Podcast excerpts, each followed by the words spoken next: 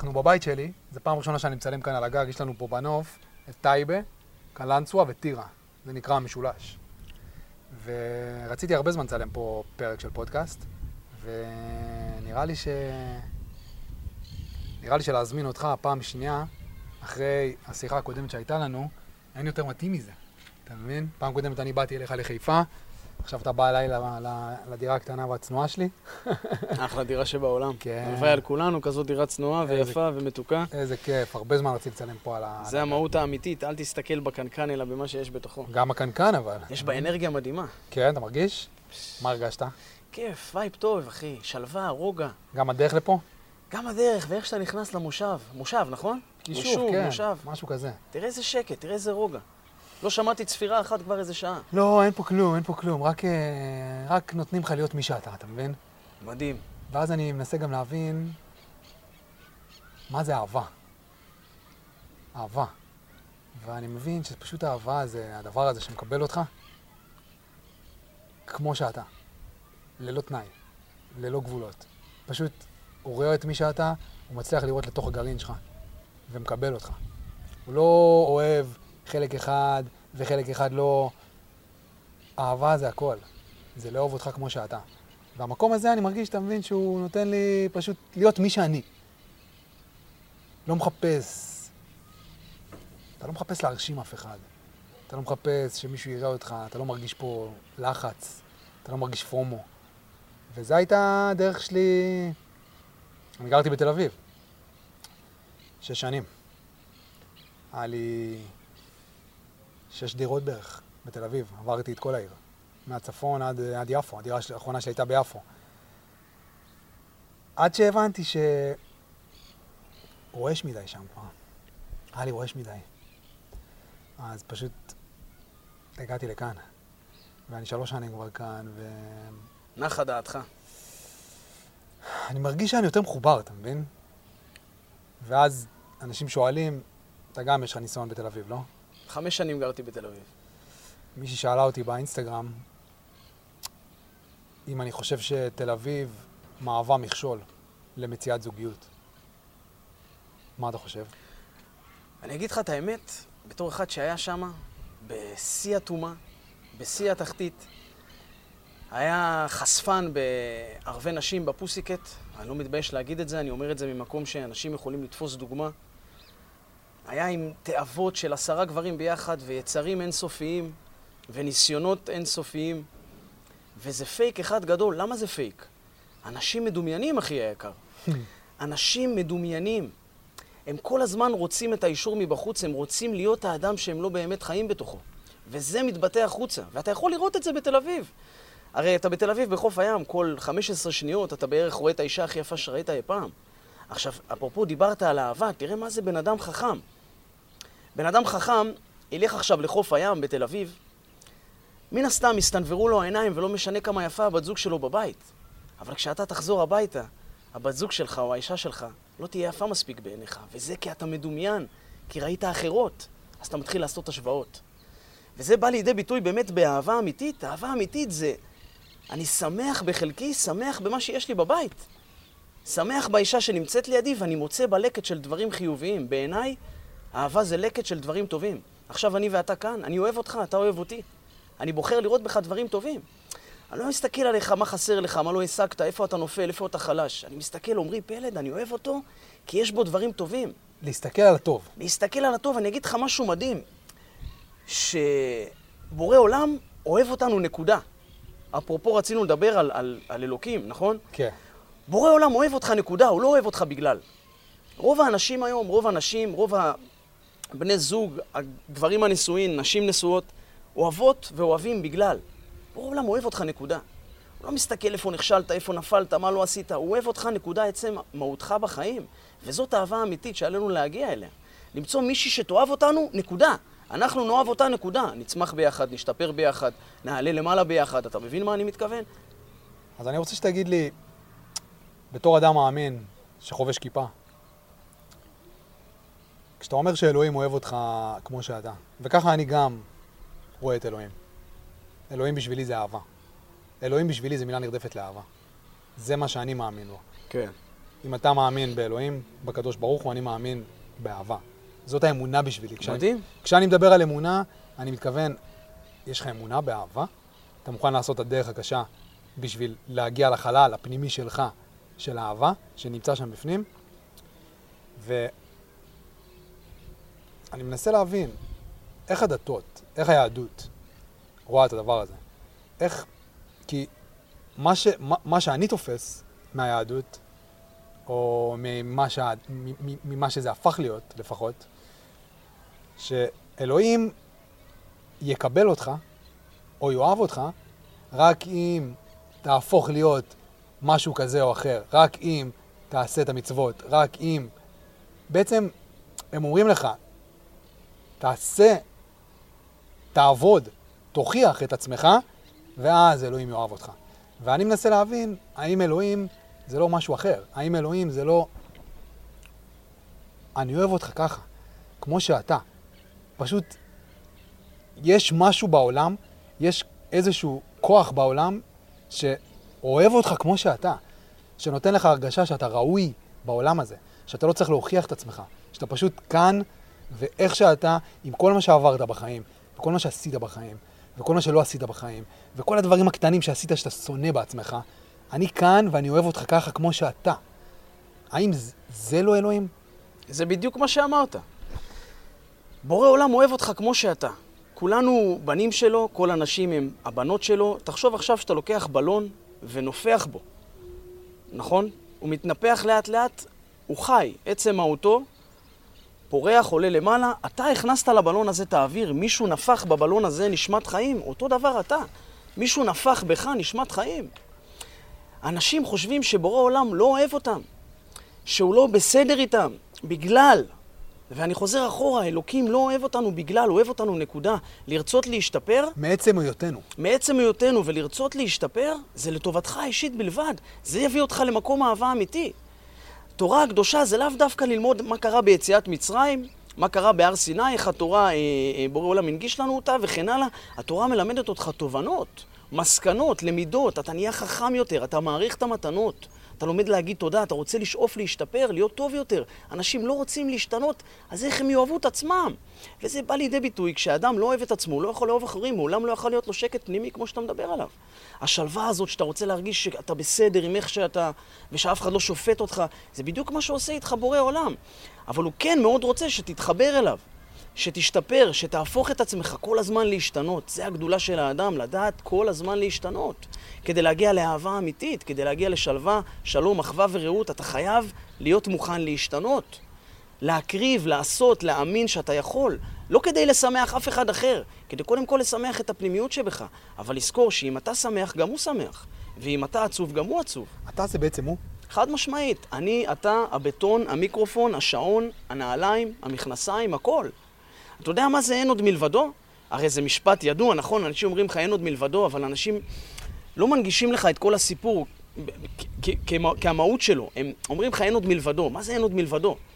אין עוד מלבדו זה אומר שבורא עולם זה הכל, והכל כביכול הוויה אחת גדולה, הכל הולוגרמה, הכל, אתה יודע, זה חלקיקים אטומיים מאוד מאוד קטנים, קטנים שזזים ורצים לך מול הפנים, וזה מייצר לך תמונות, ומייצר לך אהבה, ומייצר לך בגדים, ותכשיטים, ופאר, ומסיבות, ומכוניות, ואנשים. אין עוד מלבדו, זה אומר שאתה מכניס את זה לראש שלך, שכל מה שקורה זאת אהבה אחת גדולה, לטוב או לרע, שאם אתה בכלל מבין מה אתה אומר, אז אין רע בעולם, הכל בסוף זה לטובה. אין עוד מלבדו, זה אני אוהב את בורא עולם, ואני מכניס אותו לחיים שלי, אחד על אחד, אני רואה בכל דבר אותו. ואז אתה מגיע לאהבה מושלמת. אתה מבין מה אני מתכוון? שהרוח שלו מכוונת אותך בעצם. בדיוק, וזה מאוד עמוק. אנשים מפחדים מזה. למה הם מפחדים מזה? כי זה דורש עבודה מטורפת. דורש הקרבה. דורש הקרבה שאין לתאר אותה במילים, אבל מי לא רוצה חוף מבטחים? אתה יודע, אני התחלתי להבין מול עצמי מה זה אומר הקרבה.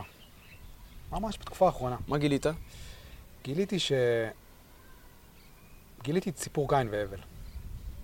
קין והבל זה סיפור על הקרבה. וזה סיפור על מה קורה כשאתה לא מקריב ואתה יודע שאתה לא מקריב. קין והבל זה שני הבני אדם הראשונים בהיסטוריה. נכון. ההורים שלהם, אדם וחווה, הם לא בני אדם. אלוהים יצר אותם, אלוהים ברא אותם. קין והבל זה בני האדם הראשונים. מה זה אבל לא בני אדם? למה אתה חושב שאדם וחווה זה לא בני אדם? כי, כי קין והבל הם בני אדם, אדם וחווה. אוקיי. הם אה, בני הם בני אדם. אדם. הבנתי מה אתה אדם. מתכוון. זה הבני אדם הראשונים. הבנתי. אדם וחווה, אלוהים ברא אותם. בני, אה, קין והבל הם בני אדם. הם בני האדם הראשונים שנוצרו. על ידי בני אדם. בני- הבנתי מה אתה בדיוק, מתכוון. בני האדם הראשונים בהיסטוריה. הבנתי מה אתה מתכוון. עכשיו, אלוהים ביקש מהם להקריב. מקין והבל. קין, הבל בא, הגיע לאלוהים, הקריב על המזבח את ההקרבה הכי הכי הכי בכירה שלו. הכי מושקעת שלו. הוא הביא ושם את ההקרבה, הוא הקריב. הוא שם על המזבח את הדברים הכי טובים. קין לא השקיע כל כך בהקרבה, לא השקיע בכלל. והוא ידע שהוא לא משקיע. הוא הקריב את ההקרבה הכי פשוטה שלו, והוא ידע שהוא לא מקריב. ומה שאלוהים בא להגיד, מה שהסיפור בא לספר, זה מה שיפה בסיפורים האלה, שהם פשוט נותנים לך אנלוגיות לנפש. מה שהסיפור בא לספר, זה שאיך שאני תופס אותו, זה יפה שאתה מתחבר לזה. באיך שאני תופס אותו, זה שכשאתה לא מקריב, ואתה יודע שאתה לא מקריב, הדרך מכאן לגיהנום, וכשאני אומר גיהנום, אתה יודע, מוות זה לא הדבר הכי, הכי נורא שיכול לקרות. מוות זה דבר מדהים. מוות זה לא... אנחנו- אנחנו תכף נדבר על אנחנו המוות. מפחדים ממוות, אבל יש דברים יותר, יותר מפחידים ממוות. מוות זה דבר מדהים. הגיהנום שנמצא פה, כשאתה יודע שאתה לא מקריב, זה אומר שאתה כל יום חי במוות אחד גדול. כל כל יום. רגע ורגע. בתוך גיהנום אחד גדול. כשאתה רוצה לקום, כשאתה אומר לעצמך שאתה תקום מחר בבוקר לריצה בזריחה ואתה לא קם, אנחנו כבר אנשים מבוגרים. אנחנו יודעים בדיוק לאן זה הולך. אנחנו יודעים בדיוק לאיזה כאוס אנחנו מתחילים להיכנס. כשאנחנו לא מקריבים, כשאנחנו לא מקריבים מהשינה שלנו, כשאנחנו לא מקריבים מהמיטה החמה שלנו, שאנחנו רוצים להפסיק לעשן, אבל אנחנו לא מקריבים ואנחנו מעשנים, השיפוטיות הזאת שזה יוצר אצלנו, תראה מה קרה לקין. זה הביא אותו ל- לרצוח את, את אחיו. זה הרצח הראשון בהיסטוריה. לא היה לזה תקדים. איך בן אדם, שעד אז היה רק אהבת חינם בעולם, איך בן אדם כזה מבין בכלל שהוא יכול, שהוא יכול לרצוח את אחיו, רק כי הוא לא הקריב, וכי הוא ידע שהוא לא הקריב. זה כמה הקרבה, זה הדבר ש... הדבר שאו לוקח אותנו לאהבה, או לוקח אותנו לכאוס, אם אנחנו לא עושים אותו. אהבה אמיתית, צריך הקרבה. אתה יודע ממה היא נובעת? מלהסתכל ולראות רק טוב. ברגע שאתה מסתכל ורואה רק טוב, אתה אוהב את הכל. אתה אוהב את האנשים, אתה אוהב את הסביבה, אתה אוהב את המזג אוויר. כמה אנשים מתלוננים, אה, איזה באסה, היום חורף, איזה גשם, נאחס. זה בן אדם שאין לו אמונה בבורא עולם. שאין לו אמונה. מי שיש לו אמונה, אמונה תמימה. הכל טוב, הכל נפלא, אין רע בעולם, לא משנה איזה מקרה ולא משנה כמה קשיים. ואנשים כל הזמן מתלוננים, כמה אנשים פונים אליי, אני בדיכאון, תתפלל עליי. אני בחרדות ודיכאון, אה, בקשיים אה, כלכליים, אימא שלי, אבא שלי, חברה שלי, בתי חולים, ההוא נפטר, ההוא נהרג. ואנשים שוכחים את האהבה הזאת. הרי בוא, א- אבא שלך, בדרך כלל, אב נורמלי, יעשה איזושהי פעולה כדי לפגוע בילד שלו? יעשה את זה, אני מדבר, לא עכשיו מדבר איתך על אנשים שלצערנו פיתחו הרגלים רעים בהמשך החיים ו- ורוצחים את האישה ומכים את הילדים. אבא נורמלי, יעשה משהו לרעתך, שאתה מבקש ממנו עכשיו משהו והוא אומר לך עוד לא, עוד שנה, עוד שנתיים. ואתה בראש שלך, השכל הקטן, לא מבין את זה. ואז אחרי שנתיים, שלוש, אתה מבין, הכל היה לטובה מוחלטת. זאת אהבה. אהבה זה אני בוטח בבורא עולם כמו שהוא. הוא מדריך אותי, אני עושה את ההשתדלות שלי. אני מקריב את מה שאני יכול, מעבר לזה זה לא שלי. ואת זה אנשים שוכחים, ולכן הם מתלוננים. כשבאה אליי אישה ואומרת לי, "אה, אני ככה, איבדתי את בעלי, החבר שלי נרצח, ההוא... נ-" הם רואים רק שחור מול העיניים. הם עובדים עם עולם השכל, לא עם עולם האמונה. השכל הפשוט אומר, הנה, תראי מה קרה. וזה נכון, זה רציונל של בן אדם לחשוב ככה. אני לא שופט אותם, אני לא שופט אף אחד. לא את אלה שבדיכאון, חרדות, תסביכים, כלום. אבל אנשים שוכחים. רגע, מה עם השלושים שנה שהבן זוג שלך היה חי? היה בריא, היה לו כמה ג'ובות בצד, היה לו אוכל, היה לו בגדים ללבוש, הוא יכל לעשות פעולות מסוימות. אנשים ברגע אחד שוכחים הכל. נגיד בן אדם בן 50, פתאום באה לו המחלה. רגע, אבל איפה 49 שנים שהכול היה איתך תקין? למה אתה שוכח את האהבה הזאת לבורא עולם? זה בן אדם בלי אמונה, זה בן אדם שלא מוכן להקריב, זה בן אדם שיחטוף בראש. לא רק שהוא נפל למחלה, ככל הנראה שהוא לא יצא ממנה, כי הוא שואל למה. אבל מה עם כל השנים שהכל היה תקין? אתה מבין מה אני מתכוון? אז מה אנחנו מצפים מבן אדם כזה? אנחנו מצפים מבן אדם להיאחז באמונה, ואתה לא חייב להיות גדול הדור, אתה לא להגיד חייב תודה? להיות רב כל היום, ללמוד להגיד תורה. תודה על המחלה? להגיד תודה על הכל. כי כשלא הייתה לך את המחלה, שאלת את הבורא עולם למה אני בריא? אנשים אומרים לי, תשמע, אני חולה כבר חודשיים, אל תשאל. אבל רגע, שהיית בריא, שאלת למה אני בריא? שהיה לך אוכל במקרר, היום אכלת בוקר, צהריים וערב, שאלת למה יש לי אוכל? אז למה לה- שקורה משהו, בן אדם בא שואל, הרי אם עכשיו תזכה בלוטו ב-20 מיליון שקל, אתה תבוא תגיד לי, אור אביגזר, זכיתי ב-20 מיליון, למה? אתה תעשה פה, אחי, אתה קונה פה את כל היישוב, אחי. הוא קונה פה את כל היישוב, עושה פה מסיבות טראנס, אחי, קטורת פה, פתוח. גרגוס על הראש וכולם בריקודים פה. אבל ברגע שקורה משהו, הם שוכחים את האמונה, הם שוכחים את האהבה הזאת, את ההקרבה הזאת, את אמרנו, הידיעה אמרנו, המוחלטת הזאת. אז אמרנו הקרבה. עכשיו, בשביל להקריב, צריך לוותר, צריך לעשות ויתורים. זה לא משהו שהוא אינטואיטיבי. חד בטח משמעית. לנו, לאנשי העולם המערבי. חד משמעית. לאנשי תל אביב. זה לא משהו אינטואיטיבי לנו להקריב מעצמנו, בעצם להקריב מהאדם שאנחנו היום, לאדם שאנחנו רוצים להפוך זה, להיות. אבל זה מה שאני תמיד אומר, שאדם חייב להיות מוכן בכל רגע, אמרנו את זה בפודקאסט, להקריב את מישהו בתמורה למה שהוא מסוגל להיות. למי שהוא רוצה להיות, לאידיאל. לאיד... יש לכל אחד איזשהו אידיאל, איזשהו אידיאל בראש. עכשיו, רוב האנשים, 99% מהאנשים, האידיאל הזה שיש להם בראש על עצמם, ואני לא מדבר על מה אני רוצה לעשות כשאני אהיה גדול, אני מדבר על איזה אדם אני רוצה להיות, ברמה המוסרית. מי אני כבן אדם? יש לכל, 99% מהאנשים אידיאל, איזושהי דמות כזאת של בן אדם. עכשיו, זה מה שהם מראים לעולם. הם מראים לעולם שזה מי שהם, האידיאל הזה שיש להם. גם מראים את זה לעצמם. זה תהליך שקורה עמוק עמוק בתת מודע. הם לא מודעים, אף אחד לא מודע לזה. ואז קורה משהו בחיים. אתה מקבל איזושהי מראה מהחיים, ואתה מסתכל, אם יש לך אומץ להסתכל, הרוב לא מסתכלים, אבל אתה מסתכל על המראה, ואתה מבין שלא רק שאתה לא האידיאל הזה, שאתה רחוק שנות אור עדיין מהאידיאל הזה. וכדי להתחיל את הד... ואז מתחילה הדרך. מהאדם שאתה היום, לאדם שאתה רוצה להיות. ושם ההקרבה, שם אתה צריך להקריב, אבל השאלה איך מתחילה הדרך? במראה, בכאפה הראשונה. מעל המראה, אנשים בדרך כלל לא פונים לתורה כי הם מפחדים ממנה. עכשיו, אתה קיבלת מתנה גדולה מבורא עולם. קיבלת הרבה חוכמה, אחי. אם אתה חושב שהחוכמה היא שלך, יש לך טעות אחת גדולה. אתה כלום ושום דבר. מה עשיתי? כי אם משהו היה בידיים שלך, הלב שלך לעולם לא היה עוצר, לעולם לא היית חולה, לעולם לא היית מתעטש, בחיים לא היית עצוב, בחיים אנשים יותר לא מזה, מבינים. מה- מה תוציא, עשיתי? תוציא את האני הזה, חלק אותו לחצי, שים אותו פה לידך. אתה, אין לך שליטה בעולם. עכשיו, אני ואתה מדברים, הלב שלנו פועם, זה לא שלנו. מישהו מעשה לך את הלב. עכשיו, זה נשמע מטורף, אנשים יכולים להגיד, בואנה, מה יש לו זה, הוא שיכור? אני אומר להם, אחי, אתה, אתה חושב שאתה משהו בעולם? מי אני? אנשים, אחי, הולכים להתקלח, נופלים באמבטיה. אנשים הולכים לבית הכנסת להתפלל, בא מישהו, רוצח אותם. אין לנו שליטה על גרגיר בעולם. בורא עולם מבקש ממך, רק תהיה שמח. תאחז בי גם כשרע, כביכול, אין רע. תאחז בי שהכל שחור, תאחז בי דווקא, למטה. לא? אנשים יורדים דווקא. לחושך, אבל הוא רוצה שתיפול לחושך, כדי שמשם תלמד לאהוב אותו. דווקא שם. וזה מה שאנשים לא מבינים. כשהם באור, הכל טוב ויפה. בטח הכל טוב ויפה, לא חסר לך כלום. יש לך אישה, ילדים, בית, משפחה, אתה מכניס 100 אלף שקל אה, בחודש נטו, הכל במקום. פתאום יש לך מינוס 10 אלף בבנק, פתאום קשיים, פתאום האישה עזבה אותך, פתאום הילד קצת אה, מתרחק ממך, פתאום פה, פתאום שם. אתה בחושך, אתה מתלונן.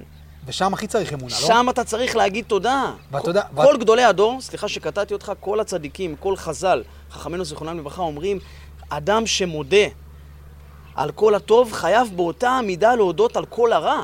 באותה המידה בדיוק. זאת אומרת, חייב. גם אם זכית במיליון יורו, תגיד תודה מהלב.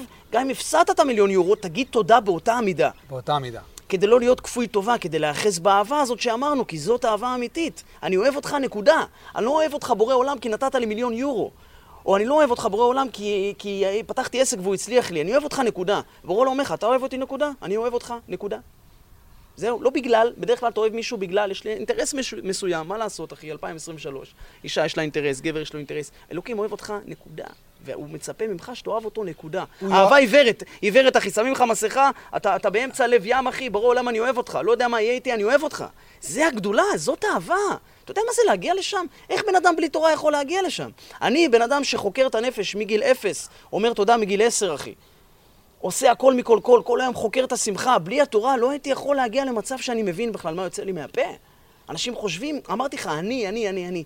אחי, התורה מעדנת אותך. היא מביאה לך את הניואנסים הנכונים, היא מווסתת לך את הקו, אתה רץ קדימה. בלי זה אתה לא יכול להתקדם. גם מה זה אני? מי אני? מה, אבא ואמא עשו סקס ברגע, ברגע הספציפי והמדויק ו- ואני נולדתי? מה, מה אני קשור לזה? גם נראה לך שאתה סתם נבחרת, עמרי פלד, מתוך 700 מיליון, אחי, מה- זרעים קטנים? 700 מיליון? למה לא 400 טריליון? אתה מבין מה אני מתכוון? הסיכוי שנולדת אתה זה 1 ל-400 טריליון. מטורף. זה כמו לזכות תשע פעמים בלוטו באותו חודש. זה הסיכוי שבכלל נולדת. אתה מבין? אמא שלך הייתה שותה חצי יין פחות, היה נולד בן אדם אחר. אתה קולט? זה לא שווה תודה?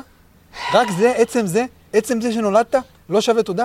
עצם זה שאתה כאן יושב, אז למה אז אנשים לא, לא אומרים תודה עשר דקות כי ביום. אנחנו מסתכלים על מה אין לנו. אתה מבין? ואיך איך. מה, איך בא לי לצרוח את זה לבני אדם? כל היום. רק תגיד תודה, אתה תמשוך עוד שפע, דיברנו על זה בפודקאסט ההוא, לא צריך לחזור על אותם המילים. אין לאנשים את ה...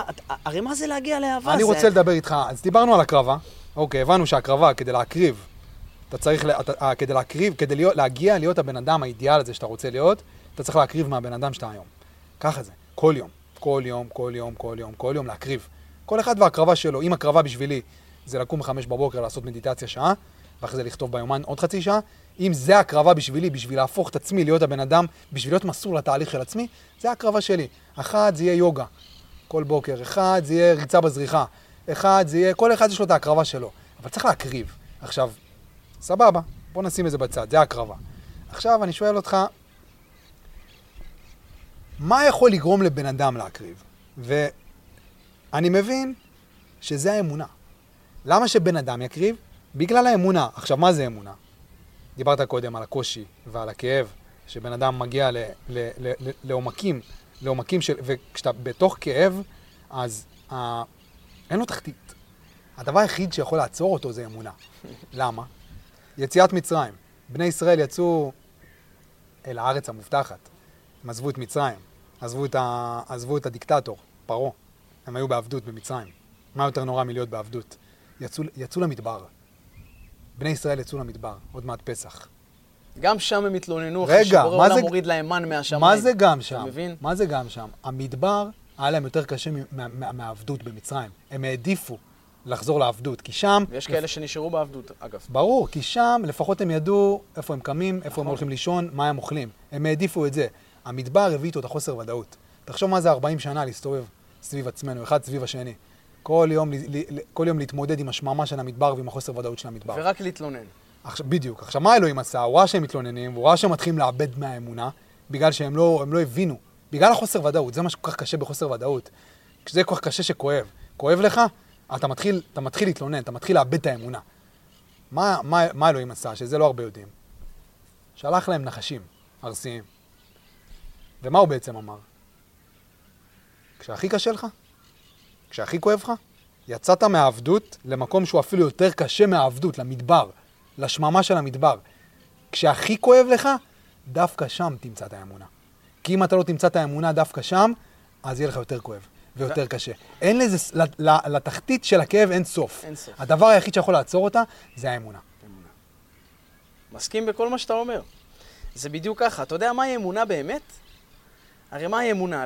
למה, למה, למה בורא עולם כל כך רוצה שנחזיק באמונה? למה הוא רוצה שנתפלל אליו? שהתפילה מביאה לך אמונה, הרי תפילה זה אמונה. למה, למה הוא צריך שנתפלל אליו? למה הוא צריך שנחזיק באמונה? אז תשמע משהו יפה. תפילה זאת הבעה של הכנעה. אנשים אומרים, מה, תפילה זה... תפילה זה זאת פגיעות- הבעה פגיעות בעצם. של הכנעה. אני נכנע לבורא עולם, אני נכנע לאמונה, אני הולך Mm. באש ובמים, אני נכנע לסיטואציות.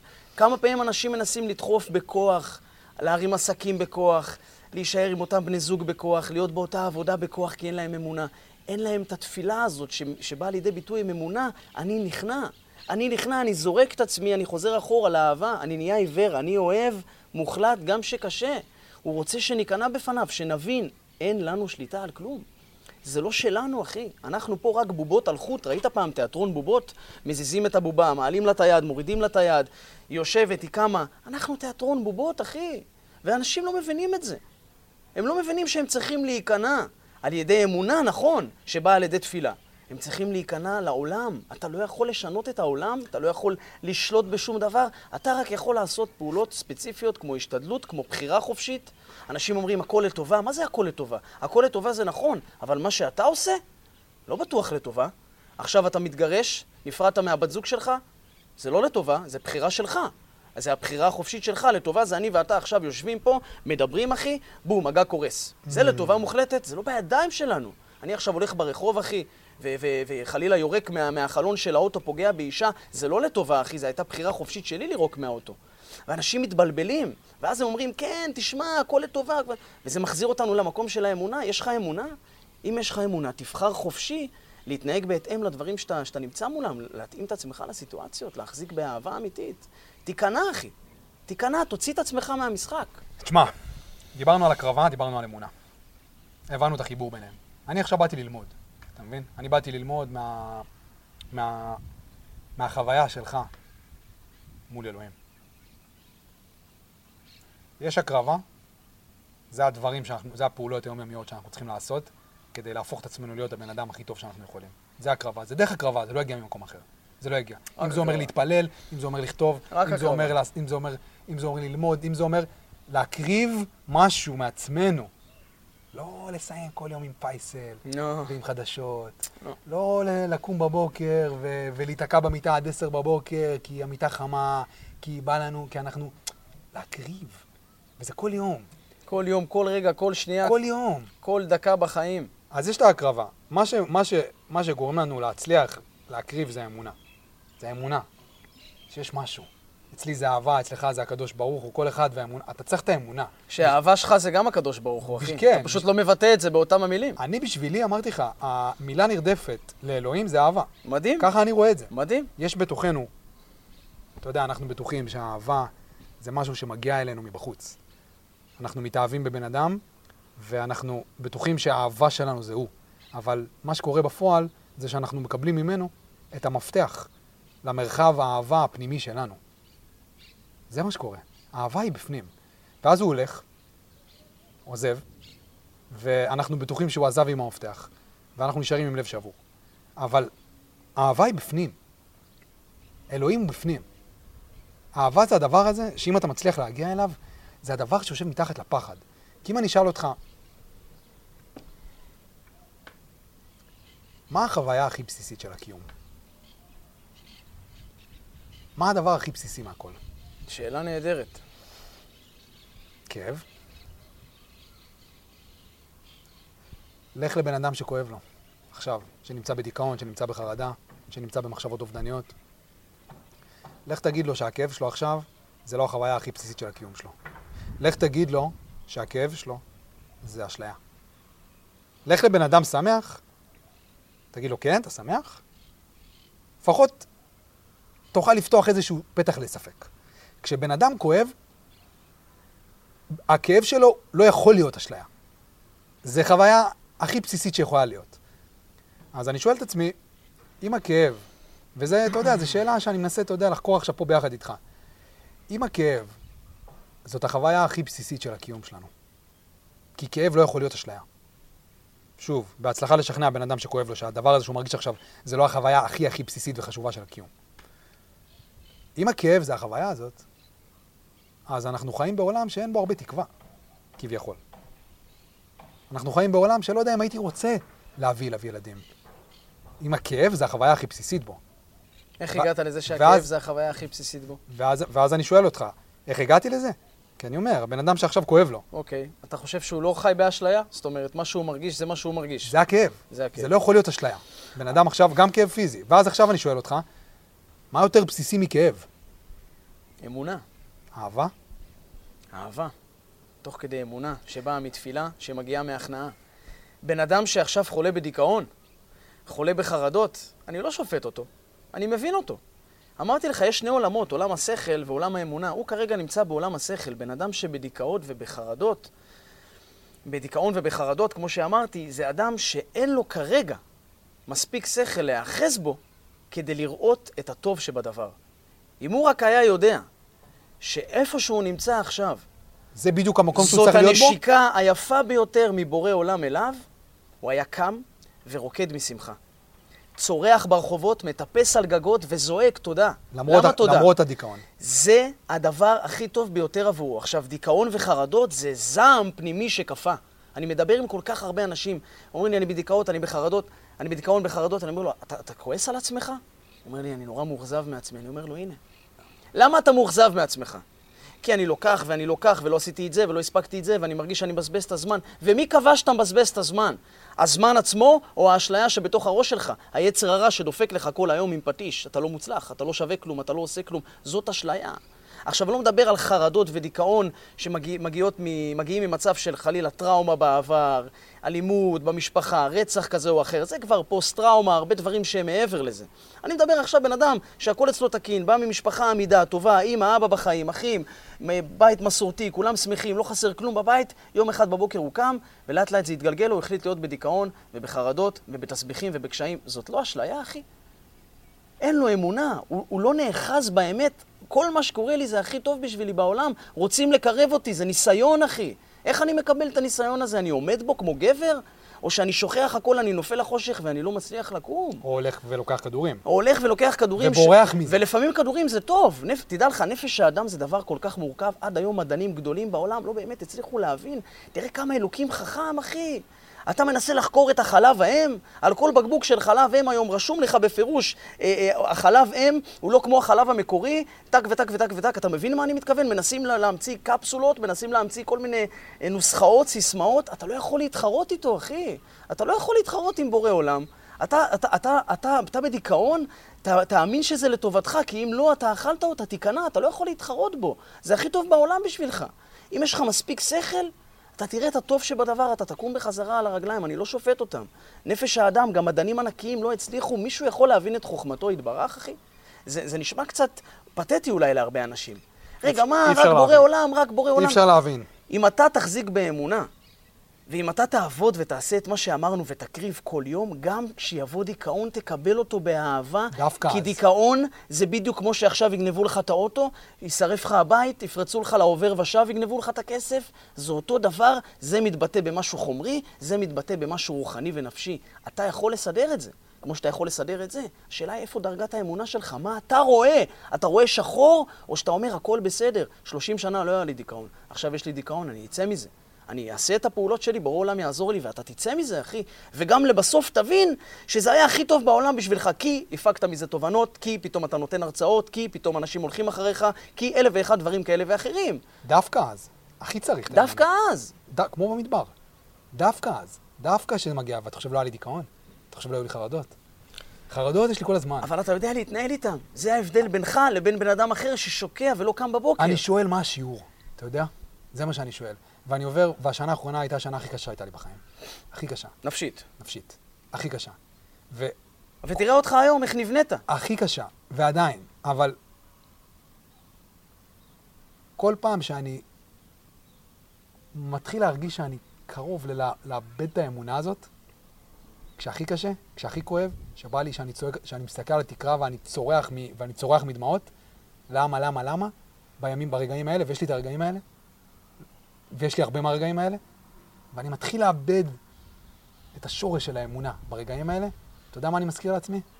שהדבר הזה שאני עכשיו עובר, בדיוק מה שאני עובר עכשיו, אני עובר כדי שהילדים שלי, כדי שיום אחד אני אהיה אבא, אני אהיה מספיק חזק, כי אני התמודדתי עם העולם הפנימי שלי. אשריך ואשריך לקחה. כדי שאני אוכל להיות האבא הכי טוב שאני יכול, כדי שאני אוכל להיות הבן זוג הכי טוב שאני יכול. כי אני מבין שהפחד הזה, שהדברים האלה עולים, כי אני מתקרב לעצמי. וככל שאנחנו יותר מתקרבים לעצמנו, אנחנו יותר חזקים. אז זה חייב לעבור דרך זה. אז ההפך, כשמגיע הדיכאון, וכשמגיעה החרדה... חבק אותו, אחי, מה זה תחבק? זה אומר שאתה בדרך הביתה. תעלה על הגג, תעשה מסיבה. תעלה על הגג, תצרח. תעשה מסיבה. תעלה על הגג, תצרח, תגיד תודה, כי זה אומר שאתה בדרך הביתה. אתה צריך להיות רב גדול, אחי, אני אומר את זה מול המצלמה, אמרתי את זה כבר כמה פעמים, אחי, יש לך תובנות מדהימות, אני מאחל לך להגיע לשם. היום אתה פה, אם התורה תהיה לך בראש, אתה לא יודע איפה אתה תהיה, אתה תשתגע, אחי, אנשים ידביקו לך מעטפות של כסף על הדלת. זה אומר שאתה בדרך, אתה יודע, אני פעם רציתי, בדיוק כתבתי על זה השבוע. אני פעם רציתי שיאהבו אותי. זה היה החלום שלי, להצליח, שאוהבו אותי. עכשיו עם הכתיבה, דבר איתך לא מזמן, לא חלום ילדות. דבר איתך לפני שנה. לפני שנה. כל מה שראיתי מול עצמי זה כמה גדול אני יכול להיות, וכמה אהבה אני אקבל מהחוץ, מבחוץ, וכמה אישורים אני אקבל, וכמה ספרים אני אמכור, וכל הדברים האלה. לפני שנה. היום, בעקבות התהליך הזה, התהליך התקרבות הזה, ההתמודדות הזאת עם הכאב, ודיכאון וחרדה זה כואב. בעקבות הדבר הזה, היום זה כבר לא מעניין אותי. מדהים. לא אכפת לי. כי השתנית. כי למדת להבין. זה כבר לא מה שאני מחפש. כי אתה אוהב נקודה. אתה אוהב נקודה. אני לא רוצה אתה לא אוהב בגלל. חוזרים אחורה. אתה לא אוהב בגלל. אתה, אני עמרי פלד, אני, אני, אתה אוהב את עצמך בגלל. אה, סליחה, אתה אוהב את עצמך, נקודה. אתה עמרי פלד, אתה אוהב את עצמך, נקודה. וזה היופי שבדבר, למדת לקבל. כי עברתי בתוך המדבר. מדהים. לכן אומרים, שבע פעמים יפול צדיק וקם. אתה מבין מה אני מתכוון? אנשים כל הזמן רוצים להיות למעלה. רגע, מה עם הלמטה? איך תבין שנייה מהלמטה? חייב את זה. איך תיקח את זה מהלמטה? אני באתי מהלמטה של הלמטה, הגבר הכי חילוני בעולם, ברזלים, תכשיטים, מגעילים, טבעות, נוסע בתל אביב, מדווש על האופניים עם תחתונים בדרך לים, לא רואה ממטר. רוקד במועדוני חשפנות, רקדן, חשפן, עושה שטויות, נשים, פוגע בבני אדם, לא רואה ממטר, אחי, כי לא היה לי את האהבה הזאת, כי לא הבנתי. ומה שלא עשיתי, ועשיתי כמו 30 אנשים ביחד, עדיין לא הצלחתי אגורה ממה שאני היום. וזה לא מילא אותך. אגורה ממה שאני היום, וזה מראה לך, בורא עולם אמר, אתה רץ לבד? לך עם המסלול שלך לבד. אם אתה לוקח אותו איתך, אתה הופך את העולם. עדיף לרוץ איתו מאשר לרוץ בלעדיו. כי כשאתה רץ בלעדיו, אתה רץ כמו עיוור. תצליח, תצליח. לא תצליח, לא תצליח. מה שנקבע, כשאתה רץ איתו, אתה רץ מעל הטבע. וגם אם תצליח, אתה חושב שזה ימלא אותך? לא ימלא אותך בכלל, כי לא אין לך ימלא. את האהבה הזאת שדיברנו עליה. אתה לא נאחז במשהו, אנשים אומרים לי, ואם אני לא מאמין בבורא עולם, תאמין בחמור, אחי. תאמין בפסל. תתמסר למשהו. תאמין בעציץ. תתמסר אני ממליץ למשהו. לך להאמין בבורא עולם, כי גם אתה כנראה יהודי, וגם יש יהדות מדהימה ותורה מדהימה והכל מדהים מאחורי זה. תאחז במשהו. תתמסר למשהו. תתמסר ב- למזגן. כל יום למזגן, תגיד תודה למזגן עשר דקות ביום, כי גם המזגן זה בורא עולם. מי ייצר את זה? פיצוץ, אחי, חור שחור ייצר את המזגן, את כל הכבלים, את כל הקרבורטורים, את כל המאוורר, דחיסות, אוויר, חנקן, פחמן, נכנס, יוצא. מי ייצר לנו את הלב, אחי? בן אדם שלא יודע את זה, הוא לא יכול לאהוב, הוא לא יכול, הוא לעולם לא ימצא את האהבה הזאת. תהיה לו בת זוג, אחי, הוא תמיד יסתכל מה אין בה. כי הוא לא הגיע לשלמות הזאת, כי הוא לא נכנע. כי הוא לא התפלל, כי הוא לא הבין את זה. אני מושלם, כי בורא עולם מושלם. אני אשתפר, לוודאי, אני הכי טוב שיש, אבל תתחיל, אחי. אז דיברנו על הקרבה ועל אמונה ועל אהבה. נושאים גדולים, עמוקים מאוד. עמוקים מאוד. נגענו, נגענו בהם. כל אחד נתנו לו איזושהי זווית. אני מהזווית שלי, אתה מהזווית שלך. אמונה, הקרבה, אהבה. מהי המשמעות? עכשיו, אני שואל דווקא אותך, כי אני מבין שמשמעות זה הדבר הזה שמגיע, הוא יכול להגיע מכל מיני מקומות, אבל בסופו של דבר זה מה שאנחנו מחפשים. משמעות. אנחנו לא מחפשים את ה... בלי שאנחנו יודעים, כן? אנחנו חושבים שאנחנו מחפשים להבין מה אנחנו רוצים לעשות בחיים, או איזה קריירה לעשות, או כמה כסף לעשות, או, או באיזה מכונית לנסוע. אבל מה שבעצם אנחנו מחפשים זה משמעות.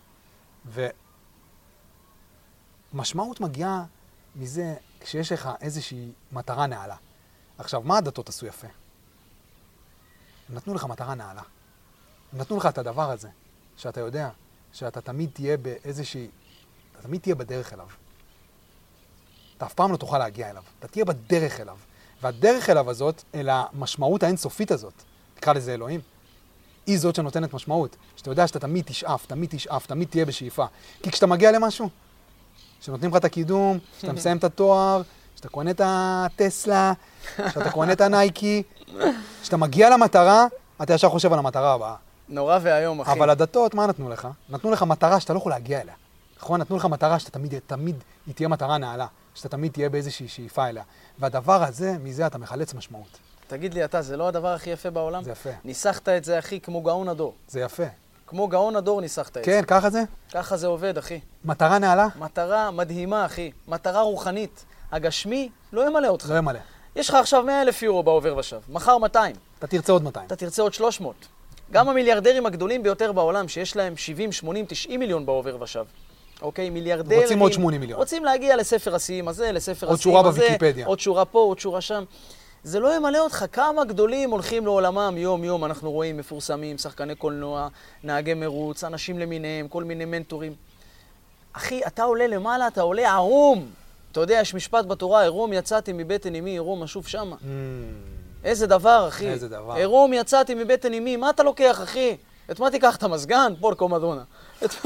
את מה, תיקח, אחי? אתה לוקח את מה, ש, מה שבנית פה, זה עולה איתך למעלה. הפנימית. המעשים הטובים שעשית, בדיוק. זה עולה איתך למעלה. העזרה לזקנים ברחוב, זה עולה איתך למעלה. הרמת בן אדם, הצלת איזה משפחה, גרמת למישהו להתחזק, מישהו הניח תפילין בזכותך, אתה, בזכות עצמך, מישהו עז, עזרת לו להיות טוב יותר, עזרת למישהו לקום בבוקר, להגיד תודה שתי דקות ביום, קנית את עולמך. אבל אנשים אומרים, לא, לא, לא. אני רוצה את החומר. אני רוצה אאודי. אני רוצה את החומר. אני רוצה אאודי. תן לי את החומר. מישהו יאהב אותך יותר כי יש לך אאודי? אנשים מבולבלים, אתה יודע? אבל אתה יודע מה הקטע המצחיק? אנחנו מבולבלים. רק כשאתה מגיע לזה, אתה מבין כמה טיפש יצאת. אבל אתה לא מבין, אתה רוצה את האאודי החדשה יותר. אתה לא מבין, אנשים מבולבלים. תראה, לשאוף תמיד להשתפר, כן. אומר, אומר גדול, בעיניי, גדול הדור גם, הרב יגאל כהן.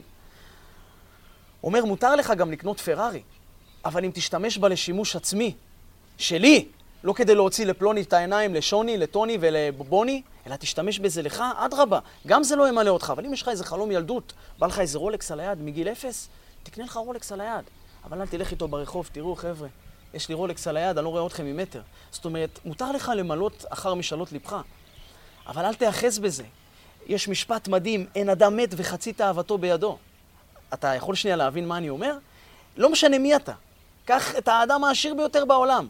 אין אדם מת וחצי תאוותו בידו. גם הוא לא יכול למלא חצי מהמשאלות שנמצאות לו בראש. אתה פשוט לא בנעליים שלו. אתה חושב שהוא מילא הכל כי יש לו 100 מיליון דולר, או 400 מיליארד דולר. אין אדם מת, חצי תאוותו בידו, זה אומר, לא משנה מי אתה, תחיה עד גיל 300 צעיר. ובגיל 301 תעזוב את העולם, אתה לא תספיק להשיג את כל התאוות שלך. שחרר, אחי, מהחומר. תהנה, יש לך אוכל, תגיד תודה. אתה רוצה להתקדם? מי לא רוצה להתקדם? חובה עלינו להתקדם. אם לא נתקדם, אנחנו אגואיסטים. חובה עליך להתקדם, אבל תתקדם קודם ברוח. תמלא רגע את עצמך, תאהב את עצמך, תהיה בן אדם חסין, אחי, תהיה אור, פרוז'קטור. ראית פעם פרוז'קטור? אתה לא יכול להסתכל עליו, אחי. תהיה כזה. תהיה כזה, תהיה מסונבר מהאהבה. אתה תראה מה יקרה לך, אחי. יהיה לך הכל. גם אתה לא תתרגש מזה. ואתה תדע להעריך את זה. אתה יודע מה המשוואה למשמעות? מאוד פשוט. זה כבר בעולמות הבודהיזם. מאוד פשוט. תמצא מה אתה אוהב לעשות, תמצא מה אתה אוהב לעשות. זה דרך. לא כל אחד יודע מה הוא אוהב לעשות. לא כל אחד יודע מה הוא אוהב. גם כי אנחנו מחפשים הכל בחוץ, ואנחנו ישר הולכים לעשות תואר, ואנחנו ישר הולכים לעשות קריירה. כי אנחנו מפחדים מהחוסר... איזה נורא זה, אחי. כי אנחנו מפחדים מהחוסר ודאות, אז אנחנו לא עושים את המחקר של מה אנחנו אוהבים לעשות. זה מחקר שהיינו צריכים להתחיל בגיל 6, אבל בגיל 6 שמו אותנו בבית ספר. והבית ספר חבט מאיתנו את כל הקסמים שלנו. ואז הגענו לצבא, ואז הגענו לתואר, ואז הגענו לטיול של אחרי צבא, ואז התחתנו, ואז עשינו ילדים. אף פעם לא שאלנו את עצמנו מה אנחנו אוהבים. קודם כל, תבין מה אתה אוהב לעשות. עוד, כל עוד לא הבנת מה אתה אוהב לעשות, משמעות לא תגיע. תתחיל משם. גם אם זה עכשיו אומר חמש שנים של לנסוע להודו ולעזוב הכל. להבין מה אתה אוהב לעשות. דבר שני, תעשה את זה כמה שנים טובות. תתמקצע בזה. תבין את זה. תצלול לזה עד הסוף. תבין את כל ה... את החוקיות של הדבר הזה. תהיה טוב בזה. תתמקצע בזה למרות שזה לא מקצוע. זה מה שאתה אוהב לעשות, תלמד את זה. תחקור את זה, תעמיק בזה. זה מה שאתה אוהב לעשות. תדע את זה הכי טוב מכולם, תעשה את זה. זאת ההקרבה. תשקיע במה שאתה אוהב לעשות. דבר שלישי, תבין איך אתה עוזר עם זה לאנשים אחרים. שם יושבת משמעות. שם יושבת משמעות. לא באאודי השחורה שלך, לא ברולקס, לא בכל השטויות האלה, לא בללכת להפגנות. למה אתה חושב אנשים הולכים להפגנות? אתה יודע למה? אני אגיד לך בדיוק למה. אני לא רוצה להגיד לך למה שלא ישפטו אותי מאחורי הקלעים. אני הולך להגיד עכשיו דעה שהיא לא פופולרית בכלל. בשביל זה אנחנו כאן. אני הולך להגיד דעה שהיא לא לא פופולרית, ואני לא שופט-. ואני לא שופט אף אחד. חד משמעית. אתה יודע, כל אחד יש לי אמפתיה ענקית אליו, כל אחד נמצא בדרך שלו. אני רק בא ומעלה את השיח, זה הכל. פשוט מעלה את השיח. למה? כי יש אנשים שמקשיבים. זה הכל. פשוט מעלה את השיח. אני יודע שזו דעה לא פופולרית, אבל אתה יודע למה אנשים הולכים להפגנות? 150 אלף איש. כי הבן אדם מסתכל במראה, והוא רואה בן אדם שלא עומד בהבטחות של עצמו לעצמו. הוא מסתכל במראה ורואה בן אדם שלא מקיים את ההבטחות שלו. אז הוא בורח מהבן אדם הזה. להפגנות, לחדשות, לטוויטר. הוא בורח מהבן אדם הזה. ממה זה מונע, אתה יודע? זה בדיוק מה שדיברנו מקודם. סליחה שקטעתי אותך. כן, זה מונע רק מחוסר אמונה. חוסר אמונה. עכשיו תמשיך. הבן אדם מסתכל במראה ורואה בן אדם שהוא לא יכול לסמוך עליו. אז למה שהוא יסתכל עליו? למה שהוא, למה שהוא יקפוץ ראש אל תוך העולם הפנימי של הבן אדם הזה? אז במקום זה הוא הולך ומוצא את המשמעות שלו בהפגנות. הוא בורח. בורח. זה בריחה. נכון. עכשיו, זה לא דעה פופולרית. אתה יודע, בגלל המדינה והכל. תדע לך שמי שלא חושב ככה, הוא זה שבבעיה. עכשיו, מה אני אומר? זה לא דעה פופולרית, אבל זה מה שאני אומר, זה מה שאני חושב. וזה נכון מאוד. כשיקרה לך משהו בחיים, כשהסערה תגיע והיא תגיע, כי הסערות מגיעות כל הזמן. בעיקר כשאתה, בעיקר, בעיקר כשאתה מתבגר. גיל 30, גיל 40, גיל 50, שערות מגיעות, אתה לא יודע מאיפה זה יגיע לך. כשהשערות של החיים יגיעו אליך, אף אחד לא יציל אותך משם. לא ביבי, לא, לא לפיד, לא חוקים, לא פוליטיקה, נכון. לא דמוקרטיה, לא אהרון ברק, אף אחד. הדבר היחיד שיגרום לך להתמודד עם הסערה, זה התשתית שבנית בפנים. וכשאתה הולך להפגנות, וכשאתה הולך לחדשות, וכשאתה הולך לטוויטר, וכשאתה הולך לכל המקומות האלה, אתה בעצם אומר, תצילו אותי, תצילו אותי אתם, תעשו את, תעשו את מה שאתם צריכים, תעשו פה צדק. אבל אתה לא בונה את התשתית הזאת בתוך עצמך. אתה אפילו כופר בעצמך. בדיוק. אתה, אתה מוותר על, ה, על התש... אתה, אתה מוותר, אתה לא לוקח אחריות על התשתית הזאת, שרק היא תציל אותך ביום שהסערה תגיע. רק היא. אף אחד לא יציל אותך. אף אחד לא, אתה, אף, אף, אף אחד לא יעזור לך להתמודד עם זה. שיגיע המינוס, שיגיע מוות לחיים שלך, שיגיעו מחלות. אתה יודע מה... אמונה תמימה, אתה אחי. יודע מה מטרה נעלה? מטרה נעלה להחזיק בה? ואני לא אומר את זה לך, אתה יודע, כי זה משהו שהוא... אומר את זה לבן אדם. מטרה נעלה להחזיק בה? תהיה הבן אדם הכי חזק בהלוויה של אבא שלך. זו המטרה לשאוף אליה. אתה, במקום ללכת להפגנות ולחדשות, תעשה את ההקרבה שלך כדי להפוך להיות הבן אדם הכי חזק שאתה יכול. כדי שתגיע ההלוויה של אבא שלך, אתה תהיה הבן אדם הכי חזק שם. ומה זה אומר להיות הכי חזק? זה להשתטח על הקבר ולבכות. ושכולם רואים אותך. שכולם רואים אותך מתפרק. אתה זה שצריך לתת אישור לכולם להתפרק. להתמודד עם הטרגדיה הזאת. זה עליך, זה עלינו, זה עלינו. אבל במקום זה אנחנו רואים במראה בן אדם שאנחנו לא מאמינים בו. כי הוא לא עומד בהבטחות הכי קטנות של עצמו, של לקום מחר בבוקר לרוץ. מדבר איתך, לא מדבר איתך אפילו על אלוהים ועל אמונה. מדבר איתך על הדברים של היום-יום. תקום בבוקר, תעשה ריצה, כי אתמול בלילה הבטחת לעצמך שזה מה שאתה רוצה לעשות. משם נובעות אכזבות, אחי. משם, בדיוק, משם הכל מתחיל. אנשים גם כל הזמן שמים לעצמם יעדים כל כך גבוהים.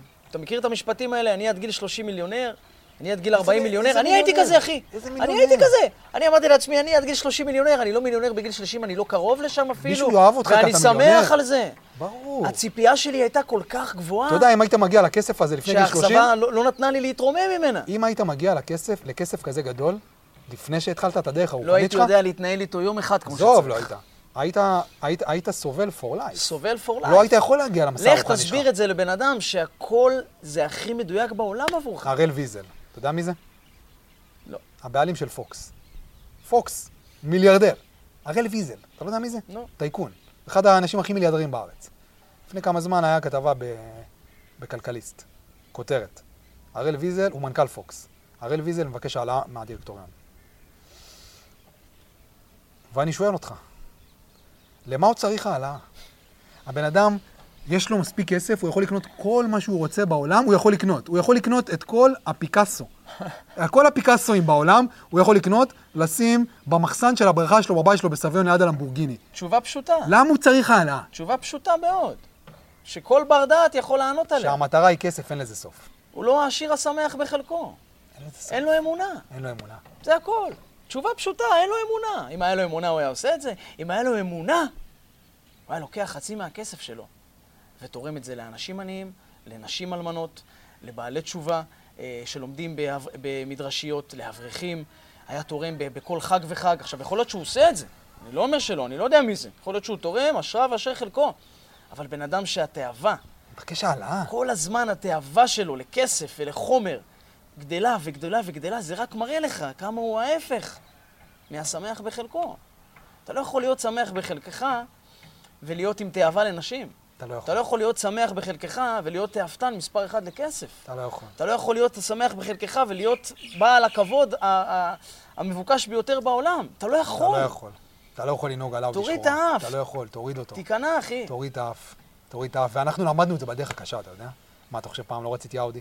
אתה חושב פעם לא רציתי להיות מצליח? אתה חושב לא רציתי, הייתי נוסע באוטו? אתה יודע, היום אני באוטו, עומד עם הגולף 2016 שלי, עומד ברמזור, פונה שמאלה לכיוון כביש 4, אני רואה אנשים עם אאודי, ועם מרצדס, ועם BMW, עוברים, חולפים. אתה יודע מה אני חושב? מה המחשבה הראשונה שעוברת לי לראש? פעם קינאתי בהם. אתה יודע מה עכשיו אני חושב? אני מחזיק את ההגה, רואה את הבן אדם עם ה-BMW עובר מולי, ה-BMW החדשה שלו עובר מולי, הדבר היחיד שעובר לי בראש, סטרס. סטרס. הדבר היחיד שעובר לי בראש. יכול. להיות מאוד שכן וגם יכול להיות מאוד שלא. זה מה שעובר לי בראש. אבל זה שלהם. זה מה שעובר לי בראש. אמרתי לך, אפשר גם להגיע לכאלה מצבים, כן, אפשר ליהנות מהחיים. הרי בורא עולם יצר את השפע. אם בורא עולם לא היה רוצה שיהיו דירות עם בריכות, מכוניות יוקרה, טנקים ברחובות, הוא ייצר את זה. אבל תגיע לשם כשאתה ראוי לקבל. כי אם תגיע לשם כשאתה לא ראוי לקבל, זה בדיוק ההפך ממה שיקרה לך. אתה לא תהיה העשיר השמח בחלקך, אתה, יהיה, אתה תהיה העשיר הלא שמח בחלקך, ואז אתה לא תראה טוב בחיים. אם תגיע לשם כשאתה ראוי לקבל את זה, אתה לא תרצה את זה. גם, וגם אם יהיה לך את זה, אתה לא תחשיב לזה כזאת, מחשאות, כזאת משמעות גדולה כמו שהחשבת לזה לפני, כי זה בעיניך חומר. איך זה ממלא אותי? שבוע, שבועיים, אתה מתרגל להכל, אחי. פחות אפילו. אתה מתרגל להכל, מתרגל אחי. להכל. זה מתרגל פשוט להכל. מדהים. והאדם, כשהוא לא מקבל את מה שהוא רוצה, הוא כל כך רוצה לקבל את זה, שהוא שוכח מזה שהוא התרגל להכל, ואז הוא מקבל, אה, נחה דעתו, הוא עושה את עבודתו נאמנה. למה? הוא מילא את היצר הגשמי שלו, אחי. אתה יודע על מה זה את יושב? התאווה הזאת, אחי. הנה, השגתי את מה שרציתי, טוב. זה לא כזה טוב לי. אתה יודע על. מה זה יושב? הדבר הזה, אף אחד לא יודע את זה. אתה יודע על מה זה יושב? הצורך הזה שלנו במטרות ובהגשמת יעדים, אתה יודע על מה זה יושב? לפני 300 מיליון שנה. דינוזאור. היה מסתובב באחו. רעב. רוצה לאכול. סך הכל רוצה לאכול. היה מגיע לארוחה שלו, אוכל אותה, שבע לכמה דקות, ואז כדי שהוא לא ימות, אלוהים פיתח בו את הרעב. כדי שהוא לא... הוא צריך לאכול. הוא חייב לאכול. כדי שלא ימות. אלוהים פיתח בו את הרעב. אז הוא קם והמשיך לצוד. 300 מיליון שנה אחרי, אנחנו לקחנו את הרעב הזה של הדינוזאור, שהיה כל כך בריא, סך הכל רצה לאכול. ואנחנו שמנו את זה על משכורות ועל קידומים ועל טייטלים ועל לינקדינים ועל BMWים ועל, ועל, ועל, ועל, ועל, ה- ועל כל היצרים שלנו. את הדבר הכל כך בריא הזה של הדינוזאור. אתה יודע, זה מדהים, אחי.